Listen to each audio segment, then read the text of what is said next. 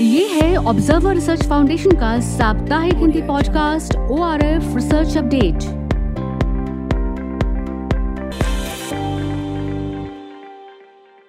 नमस्कार, यह ओ R F Hindi का साप्ताहिक पॉडकास्ट और आप सुन रहे हैं O R F research update आपके साथ मैं हूँ आपकी होस्ट स्वाति अर्जुन और आज मेरे साथ हैं ओ आर एफ़ की junior fellow Nivedita Kapoor.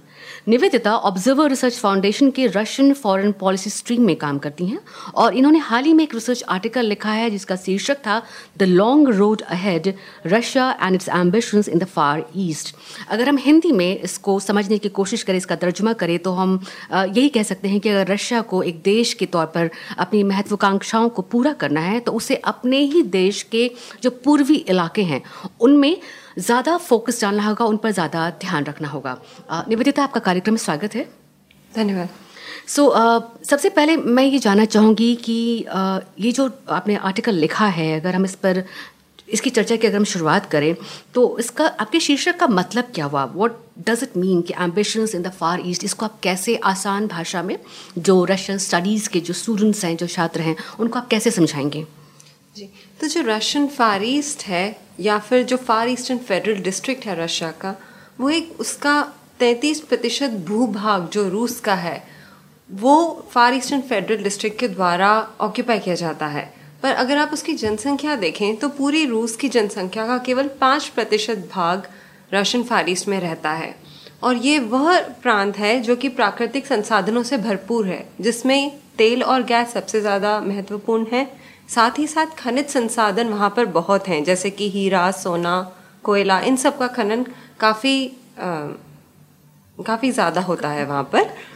तो पर अगर हम देखें तो इन संसाधनों के बावजूद यह रूस के सबसे कम विकसित प्रांतों में आता है। तो आपके कहने का मतलब ये हुआ कि नेचुरल रिसोर्सेज से ये बहुत ही ज़्यादा रिच है जिसका उपयोग ज़ाहिर तौर पर रशिया एक नेशन के तौर पर कर रहा है लेकिन वहाँ पे जो लोग रह रहे हैं वो कम है और उनका विकास कम हुआ है। जी। तो दैट मीन्स कि there is a disbalance there is a disbalance और इसलिए कौन कौन से इलाके आते हैं इसमें?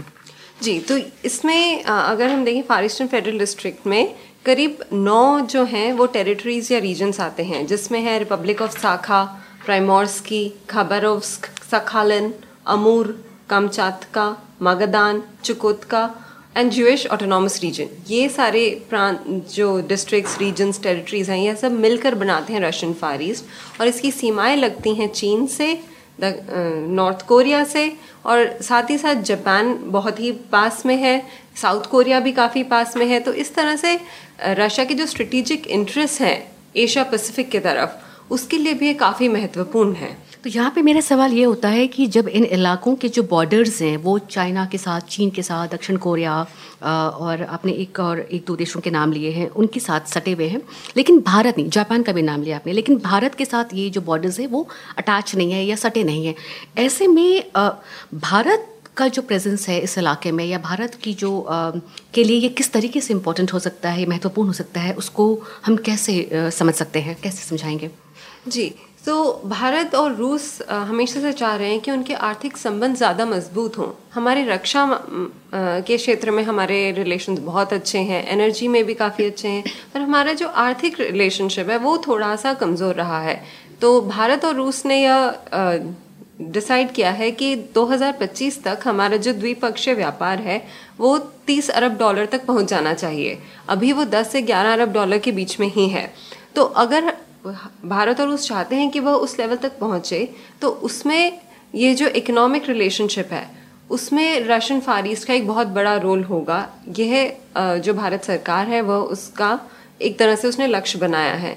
और यह हमने देखा है कि 2018 के बाद से जब रूस ने भारत को निमंत्रण दिया कि आप आइए और रशियन फारिस में निवेश करिए तो साल भर 2018 से जब तक यह शिखर सम्मेलन होना था सितंबर में, उसके बीच में कई सारी मीटिंग्स हुई हैं जिसका पूरा फोकस रशियन फार ईस्ट रहा है।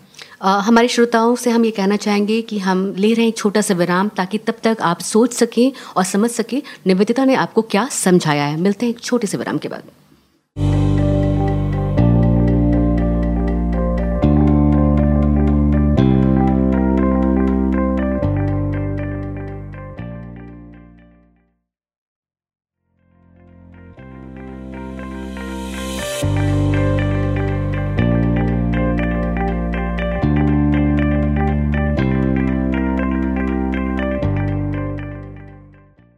श्रोताओं का फिर से स्वागत है।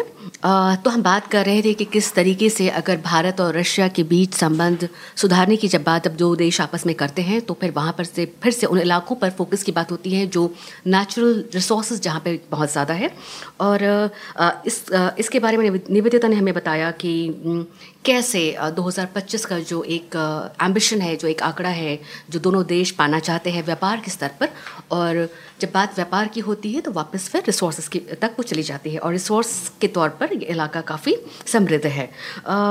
ऐसे में हमें फिर ध्यान आता है कि पिछले महीने ही तीन और चार सितंबर को प्रधानमंत्री मोदी जो है, वो रूस की यात्रा पर थे, और उनकी इस यात्रा को और को पूरे विश्व की मीडिया ने काफ़ी इम्पोर्टेंस दी है और पूरी दुनिया की नज़र थी। आपकी यात, आपकी नज़र में इस यात्रा का क्या महत्व है? अगर हम प्रधानमंत्री की यात्रा देखें, इस बार वो व्लादिवोस्तोक गए थे और ये जो पूरा शिखर सम्मेलन है, उसका फोकस रहा है इकोनॉमिक रिलेशनशिप पर। तो अगर हम देखें तो करीब पचास अग्रीमेंट्स दोनों देशों ने उन पर समझौते पर सहमति जताई है और ये सब बिज़नेस क्षेत्र से रिलेटेड हैं। इसमें जो एरिया सबसे ज़्यादा कवर किए गए हैं, उसमें एरियाज़ हैं ऑयल एंड गैस जैसे मैंने कहा ऑलरेडी बहुत ज़्यादा इंपॉर्टेंट है। पर उसके अलावा डायमंड कोल माइनिंग कृषि उद्योग, पर्यटन, ये सब जो एरियाज़ हैं, इन सब में जो समझौते हैं वो उस पर फोकस कर रहे हैं।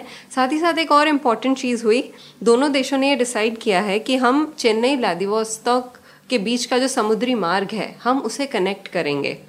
उसके लिए अब इस दोनों देश उस चीज़ पर विचार करेंगे, क्योंकि उनका हमारा ये मानना है कि जितना समय यूरोप के रास्ते हमें रशिया पहुँचने में लगता है, उससे कम समय लगेगा इस रास्ते से। पर अभी हमें इस पर उसकी प्रॉफिटेबिलिटी इस मार्ग की, वह डिसाइड करना बाकी है। और साथ ही प्रधानमंत्री ने यह भी कहा कि इस रूट से हमारा इंडो पैसिफिक रिलेशनशिप जो है इंडिया और रशिया का वह भी मज़बूत होगा। तो सामरिक और व्यवसायिक तौर पर अगर हम कहें कि भारत को थोड़ा सा फ़ायदा हुआ है क्या ये कहने की स्थिति में हम हैं इस वक्त? अगर इस समय मैं देखूँ तो यह एक बहुत अच्छी शुरुआत है मैं ये कहूँगी। क्योंकि ये जो सारे अग्रीमेंट्स हैं, यह जो रशियन फार ईस्ट है, भारतीय व्यापारियों के लिए काफ़ी नया रीजन है तो उन्हें उसे समझने में थोड़ा समय लगेगा। पर क्योंकि ये अग्रीमेंट साइन हुए हैं, उससे यह पता चल रहा है कि भारत सरकार बढ़ावा दे रही है, सरकारी और गैर सरकारी कंपनियों को, कि वो जाएँ और इस जगह पर निवेश करें। पर अभी कुछ समय लगेगा, जबकि ये जो कंपनी कंपनियाँ हैं भारत की, वह यह समझें उस रीजन को और फिर ये डिसाइड करें कि इसमें अवसर हैं उनके लिए। हाँ, तो आप जैसे कि आप कह रही हैं कि ये इलाका जो है ये भारतीय व्यापारियों के लिए बनाया है उनको एक्सप्लोर करना पड़ेगा। तो आपकी समझ के अनुसार आपको क्या लगता है कि किस तरह के चैलेंजेस या चुनौतियों का सामना भारत को या भारतीय व्यापारियों को या भारत की सरकार को वहाँ पे फेस करना पड़ सकता है? जी सो रशियन फार ईस्ट की सबसे जो चुनौतियाँ हैं जो रशियन फार ईस्ट में हैं एक तो है जनसंख्या की कमी है और साथ ही साथ जो स्थानीय आबादी है, वहाँ से आउट माइग्रेशन काफ़ी ज़्यादा होता है। तो उसका एक सोल्यूशन ये हो सकता है कि दोनों देशों ने डिसाइड किया है कि इंडियन मैन पावर जो है वो वहाँ पर जाएगी और वहाँ पर परमानेंटली सेटल नहीं होगी पर अस्थायी रूप से वो काम के लिए जाएगी। साथ ही बाकी चैलेंजेस है मौसम की मुश्किलें बहुत कठिन वेदर होता है वहाँ पर रहने के लिए। साथ ही साथ जो व्यापार करने की जो परिस्थितियाँ हैं वो बहुत अच्छी अभी नहीं है। तो यह रूसी सरकार की ज़िम्मेदारी है कि वो इन सब चीज़ों पर इम्प्रूव करे हम्म। ताकि जो और साथ ही साथ जो बुनियादी ढांचा है इंफ्रास्ट्रक्चर वगैरह वो भी काफ़ी अच्छा नहीं मेरे ख्याल से भारत की सरकार को भी इस पर ध्यान देने की ज़रूरत है क्योंकि अगर हम जब हम ये कहें कि माइग्रेशन की बात होती है नौकरी के लिए या काम के लिए, व्यवसाय के लिए तो रूस जो है एक बहुत ही फेवरेबल डेस्टिनेशन अब तक नहीं रहा है, क्योंकि वो एक्सप्लोर नहीं किया गया है काफ़ी हद तक। तो ये चुनौती सिर्फ़ और सिर्फ़ रूस की सरकार के लिए नहीं है, भारत की सरकार के लिए भी है कि अगर वो चाहती है कि दोनों देशों के बीच अच्छे संबंध बने और हमारे देश से जो लोग बाहर जा रहे हैं नौकरी की खोज में, वो भी रूस को एक अच्छा लोकेशन समझे, एक फेवरेबल डेस्टिनेशन समझे। तो इस तरीके की जानकारी को देने की ज़रूरत है सरकार के स्तर पर मेरे ख्याल से। निवेदिता, आपका ये article the wrong road ahead Russia and its in the Far East के शीर्षक से हमारी इंग्लिश वेबसाइट पर छपी है। इसका हिंदी अनुवाद भी हमारी ओ आर एफ़ हिंदी पर भी दर्शक पढ़ सकते हैं या रीडर्स पढ़ सकते हैं। इसलिए पहले तो मैं आपका शुक्रिया करना चाहूँगी कि आपने समय निकाल करके इस पेपर को डिस्कस किया यहाँ पे, इस रिसर्च आर्टिकल को। और हम अपने श्रोताओं से भी ये निवेदन करना चाहेंगे कि अगर आप इस रिसर्च आर्टिकल को डिटेल में पढ़ना चाहते हो, चाहे अंग्रेज़ी में हो या फिर हिंदी में तो आप ओआरएफ की ओआरएफ हिंदी या फिर ओआरएफ इंग्लिश की वेबसाइट पर ज़रूर आएँ। निवेदिता आपका बहुत शुक्रिया। इसके साथ ही हम अपने कार्यक्रम के अंतिम चरण में पहुँच चुके हैं। उम्मीद करते हैं कि हमारे लिसनर्स को हमारा ये पॉडकास्ट ज़रूर पसंद आया होगा। इसे हम अपने वेबसाइट पेज के अलावा अपनी सोशल मीडिया हैंडल्स ट्विटर और फेसबुक पर भी शेयर करेंगे और चाहेंगे कि हमारे पाठक इस पॉडकास्ट को सुने और हमें अपनी अच्छी, बुरी, खरी खरी जो भी प्रतिक्रिया हो वो ज़रूर दें। वो चाहें तो हमें इस मेल आईडी पर भी पत्र लिख सकते हैं podcast at the rate O R F online dot O R G तो अगले हफ़्ते आपसे फिर से होगी मुलाकात एक नए रिसर्च अपडेट के साथ। तब तक ओ आर हिंदी की पूरी टीम को दीजिए इजाज़त। नमस्कार।